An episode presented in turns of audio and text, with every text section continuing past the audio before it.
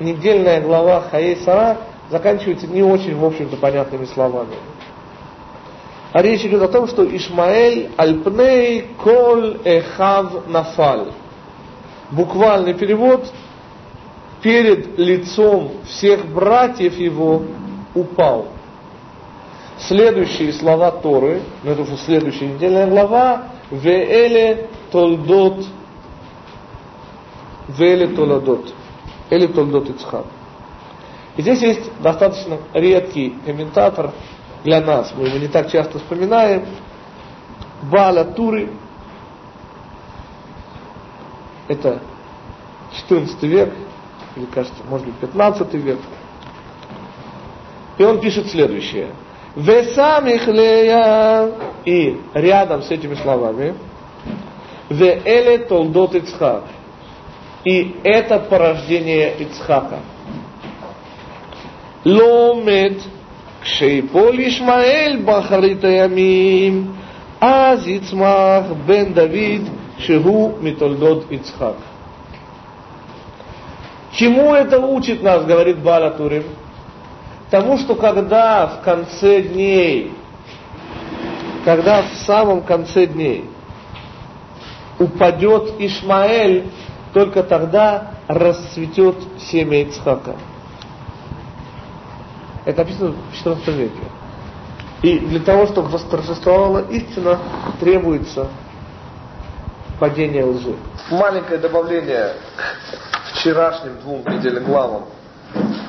Толадот и Хаей Сара, мы их соединили через биографию Ицхака, сказав, что Ицхак, вне всякого сомнения, был замечательно великий второй, закрепитель. Тот, без кого проявленная фотография фотографией на самом деле не является. И в этом смысле, в качестве концовки, можно сказать следующее – Обратите внимание, что недельная глава, где он является главным героем, однозначным главным героем. Вообще обе недельные главы, где он как бы является главным героем. Первая из них называется «Жизнь Сары», вторая называется «Порождение Ицхака». То есть он настолько связующее звено между прошлым и будущим, что его самостоятельная ценность почти не видна значимость его настолько велика, в особенности для нас. И следует из чего? Из того, что, помните, можно разделить человеческую историю на три периода. Соответствие с тремя нашими працами. Первый период – это период близости между человеком и Всевышним. он соответствует Аврааму и первому храму. Второй период – это период Галута, когда мы будем смеяться, Yitzhak, это от разрушения первого храма и до прихода Машеха.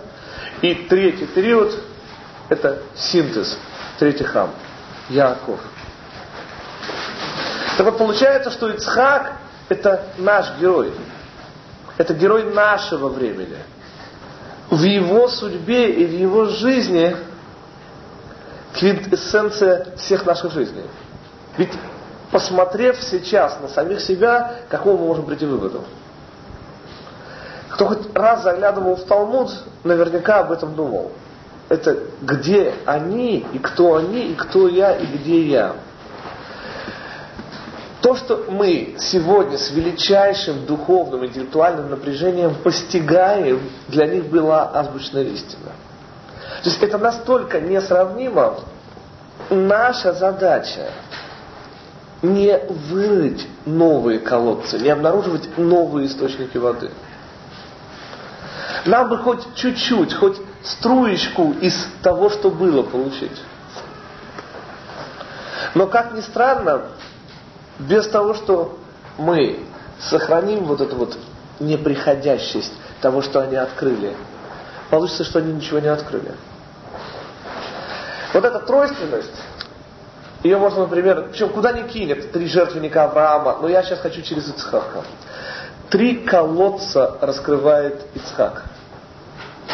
Эйсек, стена и реховод. Первый колодец, который он отрывает, приходят пастухи Авимелеха, и что говорят?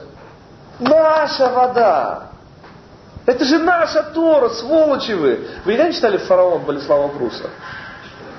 Страшнейший графоман Болеслав Прус. Нет, есть хорошие места, но однозначно чистый графоман. И общий литературный уровень этого романа, как бы вам объяснить, э, не очень, мягко выражаясь. Если вы сейчас, Зорик, откроете и снова прочитаете, вы со мной просто согласитесь. Вы, наверное, читали в детстве. А вот если вы сейчас взрослым человеком откроете и посмотрите, вы сразу убедитесь, что я прав. Тут нет двух мнений просто. Это просто нужно открыть и посмотреть заново. Вот, если вы помните, там звучит очень интересно с точки зрения еврейства мотив. Что евреи монотеизм украли у египтян. Теперь, как ни странно, этот роман был написан в 1892 или 3 году. Это последние сведения он использовал, самые новейшие исторические веяния 1993 года. И египтологи тогда это утверждали. Лану Амаим, нет ничего нового под солнцем, говорят пастухи Авимелеха. Авимелех это не имя. Это даже фараон в Египте был Авимелех, который называл себя, знаете как? Эхадаам. Есть блестящий Эхадаам, один из народа. Есть совершенно блестящий фантастический рассказ, где, я, по-моему, уже пересказывал его, снова скажу, в Петербурге я его рассказывал, кажется. Я не помню, как он называется, совершенно блестящий по форме и по содержанию. Значит, содержание его следующее. Во главе государства стоит слуга народа в разорванных одеждах, появляющийся перед народом, и все кричат «Служи нам! Служи нам!» Он слуга народа. То есть он как бы самодержец, которого все вот эти вот наэлектризованные толпы полагают своим слугой. Но смысл рассказа в чем? В том, что оказывается им, вот этим самодержцем, управляет серый кардинал при нем находящийся, который никто не знает. Но серым кардиналом управляет вообще уже никому неизвестный там чиновник. А вот этим чиновником и по этой цепочке совсем уже молоденький чиновник управляет. Но чем заканчивается рассказ? Этот молоденький чиновник получил воспитание в лучшем духе самодержавия и в этих наэлектризованных толпах кричит тому, кем он по цепочке управляет, служи нам. То есть он тоже является, и круг замыкается, он тоже является рабом. Обратная связь. Он тоже является рабом. Так вот, понимаете, насколько надо быть гордецом, чтобы говорить про себя, чтобы маскировать себя под как один из народа. То есть я как все, да? И вот этот Авимелех, отец народа, один из народа, он и является тем, кто утверждает Лану Амаеву. Это наша вода. Что это вы, евреи, тут узурпируете истину? Это ваша общая истина. Все мы люди, все мы человеки, ничто человеческое вам тоже не чуждо. Так что нечего.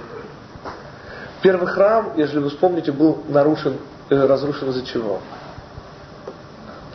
Из-за того, что люди уж слишком занимались человеческим. Убийство, прелюбодеяние, идолопоклонство. Эйсек. Эйсек это грабеж. Хватали. То, о чем мы говорили в, э, в неделе главе Ноах. Спешили взять от жизни. Что и приводит к убийству, прелюбодеянию, к идолопоклонству. Второй колодец, который отрывают пастухи Ицхака, называется стена, ненависть, обвинение. Если мы вспомним, то разрушение второго храма, конечно же, тоже было по причине ненависти. Там же не было претензий, что это наша вода. Там претензия была хуже. Все наше. Вы на нашей земле все делаете. И мы вас ненавидим, это наше. Вы здесь вообще не должны находиться. Вся земля наша. Вам нет места на этой земле. И только про третий Тора специально пишет, что называется он Реховод, широкий, широка страна моя родная. Никто не предъявлял никаких претензий. Уж слишком очевидной стала истина. То вот это три этапа развития человечества. Сначала Всевышний держит нас за ручку, потом мы пытаемся идти сами, а вот только потом, получив кучу шишек, приходим заново к Всевышнему.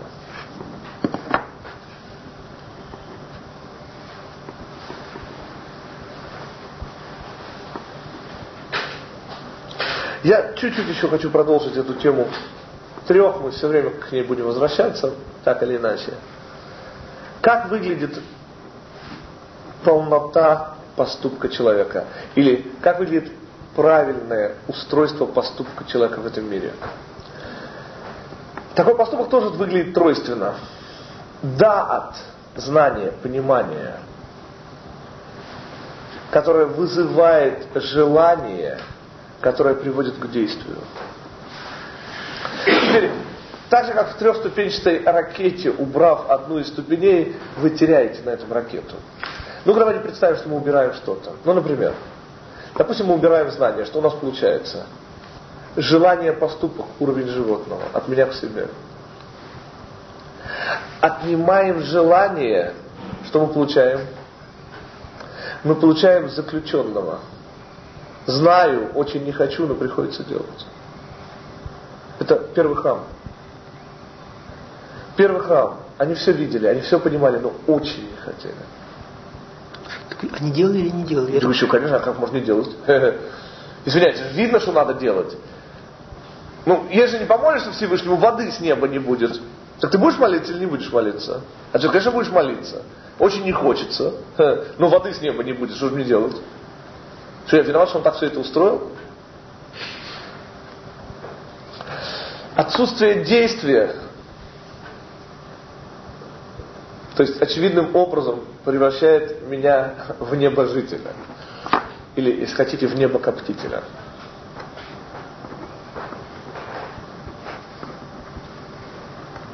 И снова требуется три, требуется синтез. Отсутствие какой-нибудь из ступенек не дает результат. Мы плавно переходим к недельной главе в Яйце. Может быть, до этого вопросы. Вопросы по двум недельным главам. Хагей Сара и Толадот. Вопросы о втором из працев. Тот, который будет смеяться. Яцхак. Мы уже комментировали его имя, я потому сейчас на этом не останавливаюсь. Помните, тогда наполнится род наш радостью и смехом. Азималис хокфину ульшонейну рина. Наполнится рот наш смехом, а язык наш радостью. Уж больно приятно, неожиданным будет конец человеческой истории. Кто доживет, увидит. На этой оптимистической ноте мы начинаем недельную главу в Ваейце, следующую после Толадот. Недельная глава в Ваейце начинается с того, что Якову вынужден покинуть отчий дом, Бершеву, свою маму и своего отца. Собственно, с этого и начинается как бы, его взрослая жизнь. И я бы хотел показать вам место в Торе, которое однозначно ну, не вызывает эмоций. Собственно, место это достаточно известное. Все так или иначе слышали о лестнице Якова, множество комментариев есть на этот счет. Но я хочу вам показать маленькое, совершенно такое вот не очень заметное комментарий Раши. О чем идет речь? Яков, отправляясь из Бирашевы, получает духовный толчок, духовный аванс Всевышнего. А именно, в самом начале своего пути, помните, он того не зная, ночует на храмовой горе, на том месте, где приносился в жертву Ицхак, на том месте, где предстоит стоять третьему храму, и где стояли первый и второй храм. Он засыпает, и во сне Всевышний раскрывает ему даже тяжело понять, что он ему раскрывает. Он показывает ему реконструированные, реконструированное будущее. Он показывает ему духовные силы, управляющие миром и народами. И так далее, и так далее, и так далее, и так далее.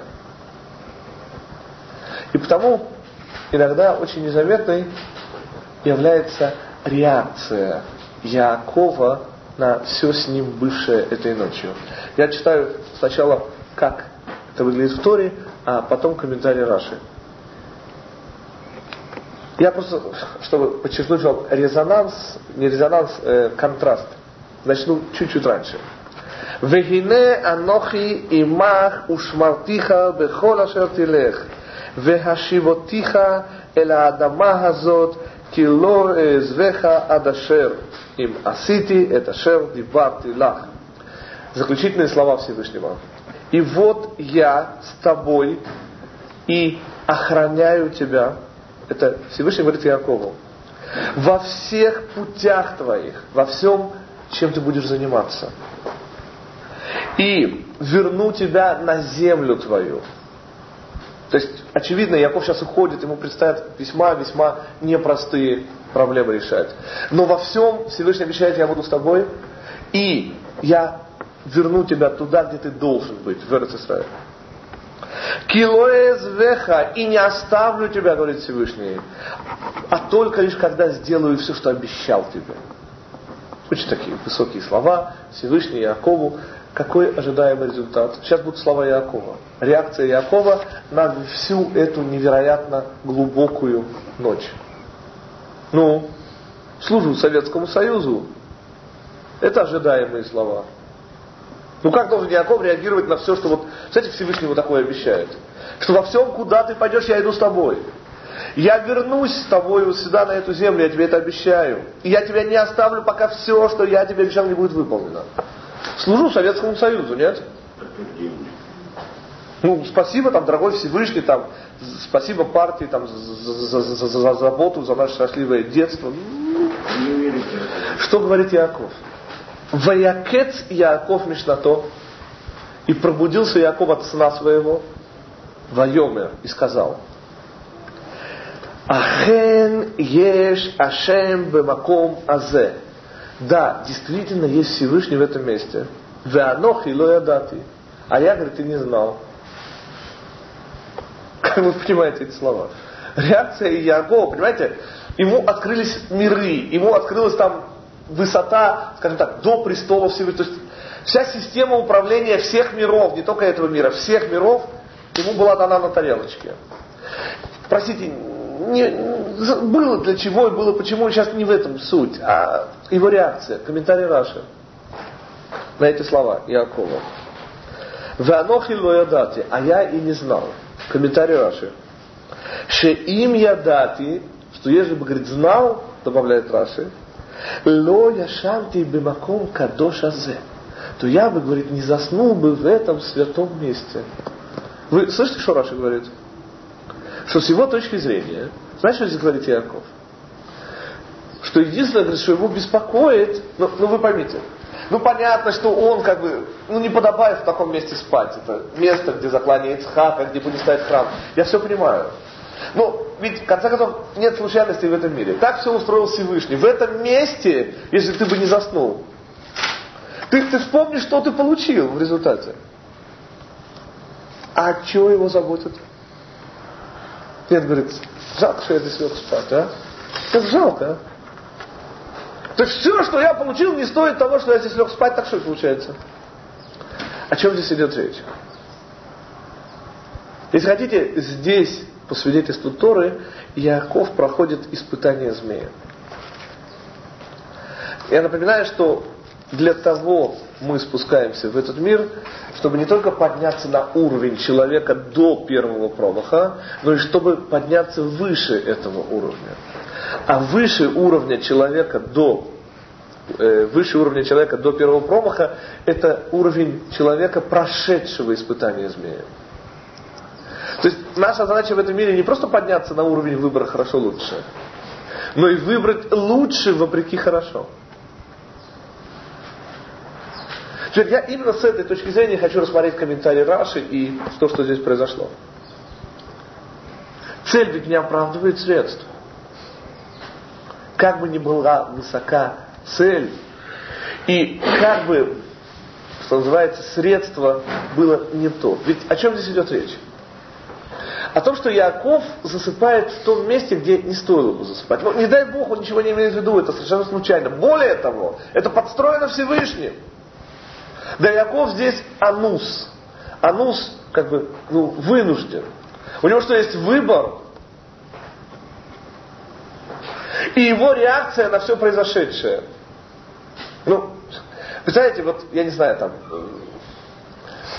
вы случайно заходите не туда, куда нужно, но в результате получаете настолько замечательную вещь, что вашей нормальной реакцией должно быть что?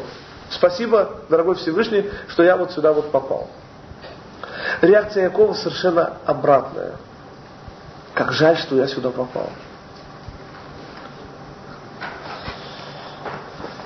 Его моральные критерии и оценки показывают, что он относится через лучше к хорошо. То есть, все то, что он получил, действительно не стоит совершенной мелочи. Средство, которое было при этом использовано, недостаточно хорошо. То есть здесь Яков вот в своей оценке происходившего однозначно показывает, что он находится на уровне лучше, вопреки хорошо. Ведь все, что было хорошо, это же Всевышний все устроил, все сделал, все нормально было. Все это нужно, абсолютно, обязательно нужно. Но если бы это зависело от Якова, он бы этот путь не выбрал. То есть его оценка с точки зрения лучше. Да, есть вопрос? Маленький вопросик.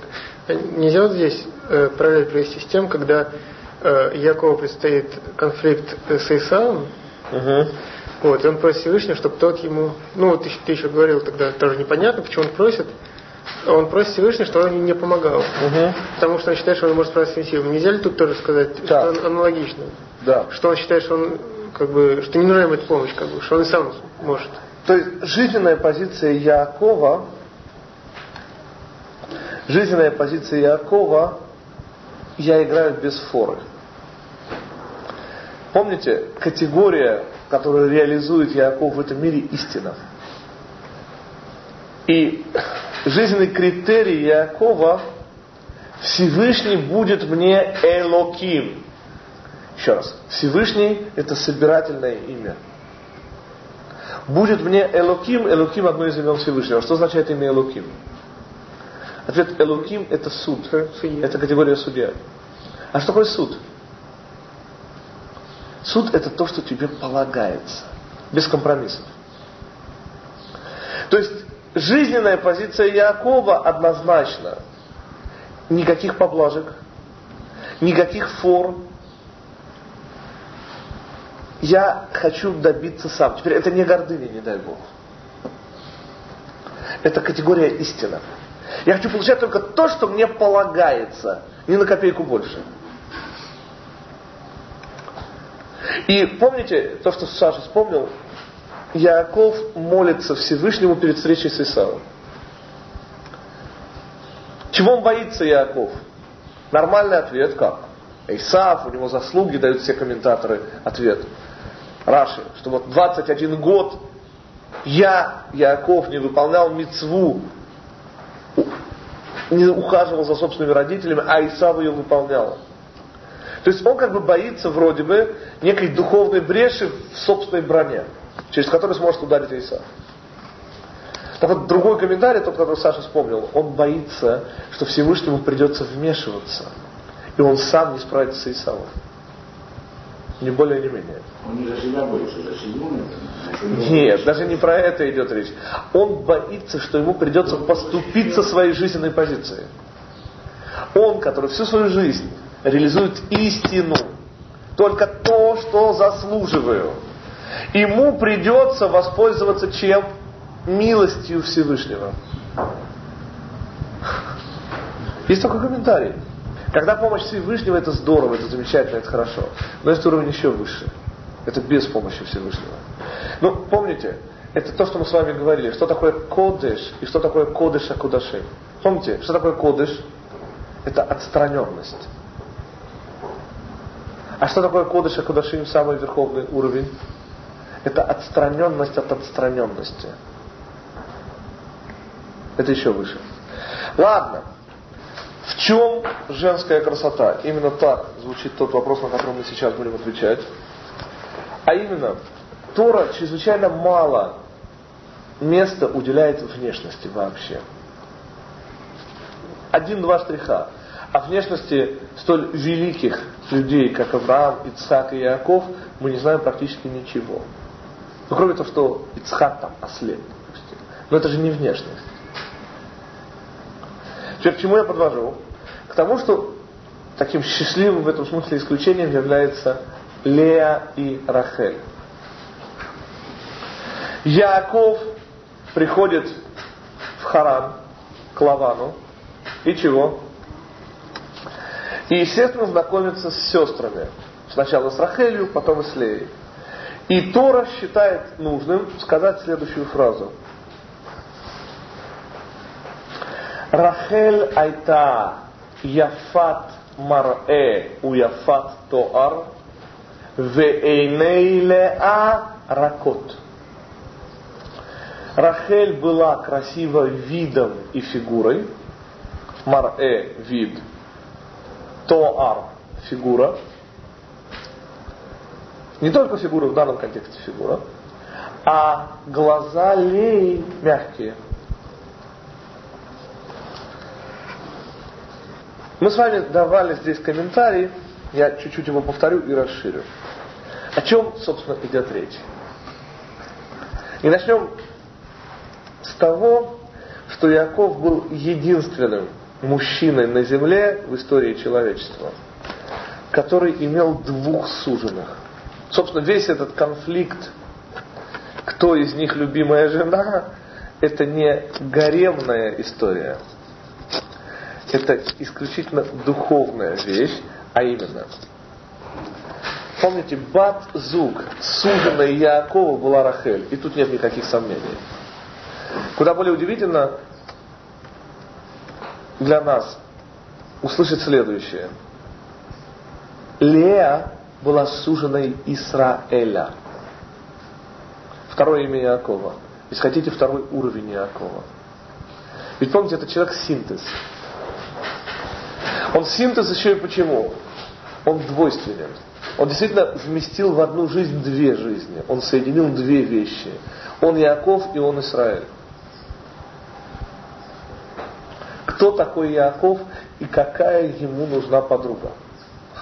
Если перевести суженое бадзук на русский язык как боевая подруга. Итак, Яков это человек, который через интеллект побеждает грубую силу. Можно назвать это хитростью, пожалуйста. Я не очень люблю слово хитрость. Речь идет о том, что Якову удается стать властелином материи, обнаружить первичность духа и сделать его главным над материей. Так получается, что он действительно перехитрил всех и вся. Но мы с вами учили, может быть сейчас об этом вспомним, что чем он их всех перехитрил? Ответ абсолютной прямотой. Вот просто вот абсолютной прямотой. Он был прямой, как линейка. Так говорят на иврите. Я шаркой савель. Он эталон прямоты. Теперь, кто соответствует Якову? Яков – это борьба в этом мире и победа, и подчинение всех ресурсов этого мира главному, духовному, высшему. Так вот, по нашей шкале ценностей это 6 и 7. шесть материя, семь форма. Что делает форма относительно материи? Форма соединяет, форма дает соединенность материи. Не мужчина, а облако в штанах. Бесформенность, расхлябанность, несобранность. Чисто мужское качество, мужество, это собранность, это форма, это семь. Что выше? Женственность. Что такое женственность? Так вот, княжна Марья Балконская, помните, была некрасива. Что реабилитировало ее лицо? Глаза. У нее были замечательно красивые глаза. Во всех и у всех комментаторов вслед за Раши, что идет по поводу мягких глаз Леи, выплакала глаза поскольку ожидала ее малопочтенная судьба выйти замуж за мерзавца Исава. Она же была старшей. А старшим сыном был Исав. Но Яков, который забирает себе обе части, становится мужем Леи тоже.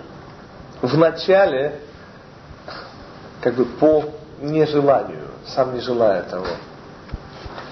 Но если у нас не будет потенциала, то что мы сможем реализовать?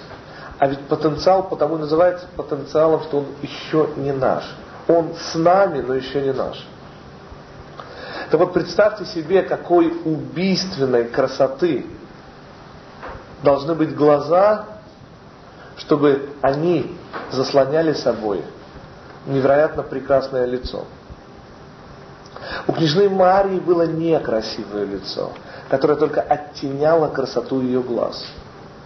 Вы попробуйте представить себе, какими должны быть глаза, чтобы не видно было красивого, очень красивого лица. Вот мы чуть-чуть прикоснулись к красоте Леи. Это восемь. Марэ вид шесть, форма семь, это Рахель. Это путь. Восемь это уже результат.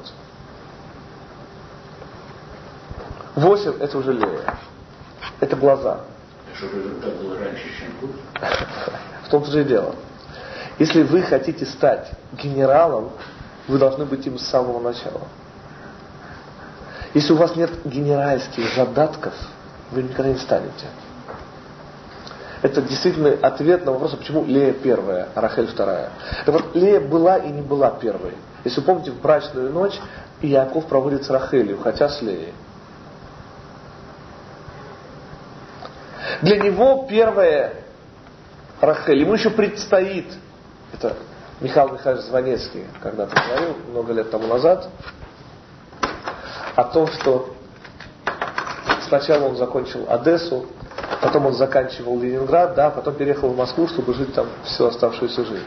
Так вот, нельзя подняться на уровень Леи, не закончив прежде Рахель. Но Лея должна быть первой. Потому что она цель, а Рахель только средство. Если у вас нет потенциала, то что вы будете реализовывать? Понятно, что нужно и то, и другое.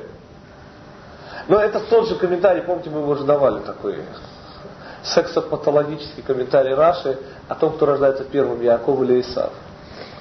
Мы будем об этом подробно говорить, когда будем говорить о истории Исава и Якова. Но там есть, помните, комментарий о том, что в трубочку, с одной стороны закрытую, брошенную за камня, когда мы их вытряхиваем, то, во-первых, вылетает какой камешек, который попал последним. А с чем это там связано? с тем, что Яков был зачат первым и потому родился вторым.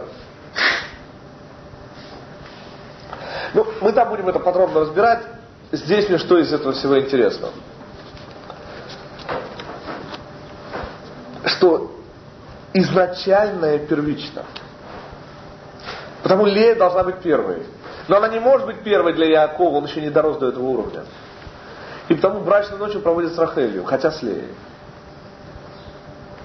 Не получилось. С Рахель, когда с Леей. Значит, э, Мидраж говорит следующее. Ну, есть технически тривиальный вопрос, простите, я не понимаю, что пьяный был. При всем при том, что они были сестры и обе милые красивые девушки. Что же не мог разобраться, кто из них кто? Это, понимаете, темно, а ночью все кошки серые, я все понимаю, но тем не менее. Так вот, специально мудрецы дают замечательный следующий мидраж. Снова, это не буквально. Конечно же, говорят они, Яков не мог не разобраться, но Рахель, и это ее величайшая заслуга, и мы опять же будем об этом говорить очень подробно, не в этом контексте, у нас эта тема снова зазвучит, знаете где? Если вы помните цветки мандрагоры, которые приносит Реувен, и за которые покупает себе Лея ночью Рахеля. Это будет очень интересный момент, будет чистая параллель первой брачной ночи. Так вот, э, о чем здесь идет речь? О том, что по вот этому непрямому комментарию мудрецов по Мидрашу, Рахель сообщает Лее тайные знаки, по которым должен был Яков ее узнать в первую брачную ночь. Как это понимать? Все первое содержит в себе все последующее. Принцип зерна. Потому на самом деле, хотя Лея есть конечный результат, но она есть и начало. Может, она включает в себя Рахель? То есть она включает в себя и Рахель и Лею. Mm. Лея включает в себя, конечно же, и Рахель и Лею. Я почему так легко, и вы даже не возразили, сказал о ее прекрасном лице. Потому что очевидно, что то, что было Рахель, было у Леи. Просто у Леи было что-то, что заслоняло. Восемь, когда есть восемь, шесть и семь уже. Когда вы пришли в город, то вся дорога, по которой вы шли, становится неважной. В каком смысле неважной? А вы ее уже закончили. Вы уже в городе. Вся важность дороги, пока вы по ней идете, вся важность дороги как средство, она ведет к цели. Когда вы в цели, не то чтобы, но вы уже не в дороге. Цель Геула отменяет Галут, средство. Когда вы в цели, уже не нужно средство, его уже нет. Средство нужно только как часть цели. То есть вы не отрицаете свое прошлое, но оно для вас только часть вашего настоящего. Живете в настоящем, а не в прошлом. Но ростки будущего, не будучи изначально посаженные в прошлое, никогда не дадут плодов. То есть Яков видит в Лее Рахель. И он ничего другого не может увидеть. Пока это начало пути. Но на самом деле это и Лея, и Рахель. Так же, как и он, и Яков, и Израиль. Только то, что он Израиль, он еще не знает. Ему еще предстоит это реализовать. Но первое содержит в себе все последующее. И эта брачная ночь, она двойственная. Там Яков и Рахель, там Израиль и Лея. Но видно там только Якова и Рахель. Лее и Израилю еще предстоит реализоваться. Итак, вопросы о женской красоте есть? Вопрос мой? Да, да. Вот, я не понял, мягкие были ой, теплые были ее глаза? Мягкие. Мягкие были ее глаза. Рав Саади Агаон, вопреки, спасибо, Саша, за вопрос, я просто забыл сказать, насколько как бы для меня очевидно, что я даже забыл сказать. Вопреки всем комментаторам, Рав Саади Агаон, до нас дошел только очень короткий как бы его комментарий на Тору. Это всего одно слово, иногда на целую страницу одно слово.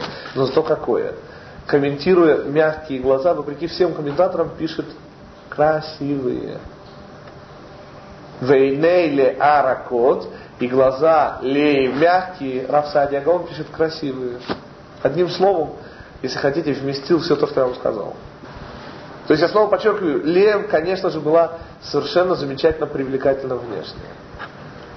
Но Тора одним штрихом показывает суть. То есть ее глаза, зеркало души, были столь невероятно прекрасны, что остальное было уже совершенно второстепенным, невидным. А вот помнишь, ты говорил, что красивая женщина это функцион... ну, по функциям, функционально. Да, Тут это недельная как... глава КТЦ. Ну да. Тут это... Яфат Тоа. Помните, на войне, на войне евреи видят Иша Яфат Тоа.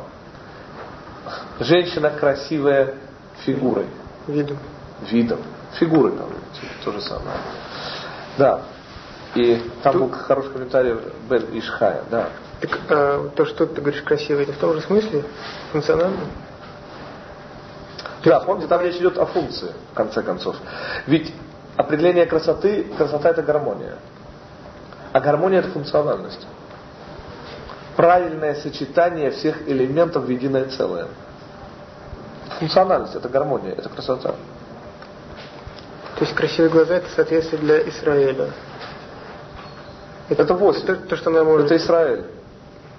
То, что она функция, ну, то есть она может несет эту функцию. Которая... Совершенно верно. То есть эта функция может быть реализована только через Израиля, только Израиль ее может реализовать. Интересно, почему же тогда вот, как бы Рахель, у нее бы не было тоже такого второго имени, ну вот так же, как То есть почему как бы двойственному ну, Якову не соответствовала одна женщина, но тоже двойственная? Не знаю, хороший вопрос, не знаю. Как это связано с различием мужчин и женщин? Наверняка есть. Наверное, связано с гибкостью мужчины и с совершенством женщины. Можно как, как наверное, связано? Наверное, я не знаю, но это уже mm. мои домыслы. Ладно, еще вопросы. Важный археологический комментарий о тетрафимах. Помните? Рахель крадет домашних глиняных башков собственного отца, когда уезжает Яков от Лавана. Кстати, это тоже может быть очень важный момент. Я просто боюсь, что я его забуду рассказать, когда будем говорить про Якова и про Иосифа и его братьев.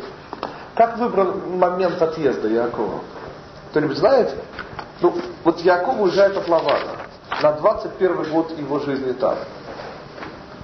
А как выбран этот момент? Почему 21, почему не 20, почему не 22 год? Что там такое происходит? Кто-нибудь знает, почему он уезжает? Что-что? А хорошо, а причина этого сна, почему он только в этот раз? То есть, грубо говоря, Всевышний говорит, уходи. Ладно, почему он вчера не сказал уходи, позавчера, через два дня? Рождается Иосиф. Только рождение Йосефа позволяет Якову уйти от Лавана. И это буквально приводит нас к следующему, к следующей нашей недельной главе, недельной главе Ваишлах. И главной теме нашей недельной главы Ваишлах это будет тема Шхем. То есть начинаться она будет как история Дины, но мы сейчас увидим, перерастет куда более значимую для нас историю, в историю Шхема. Шхема города Шхема, местности. Потому что там есть э, человек по имени Шхем. Сын князя. Шхем сын Хамора. Но прежде я хочу закончить комментарий с тетрофимами. Крадет Рахель глиняных башков собственного отца. Так вот есть интересный археологический комментарий в раскопках шумерской культуры, напоминаю, был обнаружен интересный закон, по которому отец мог завещать все свое имущество зятю.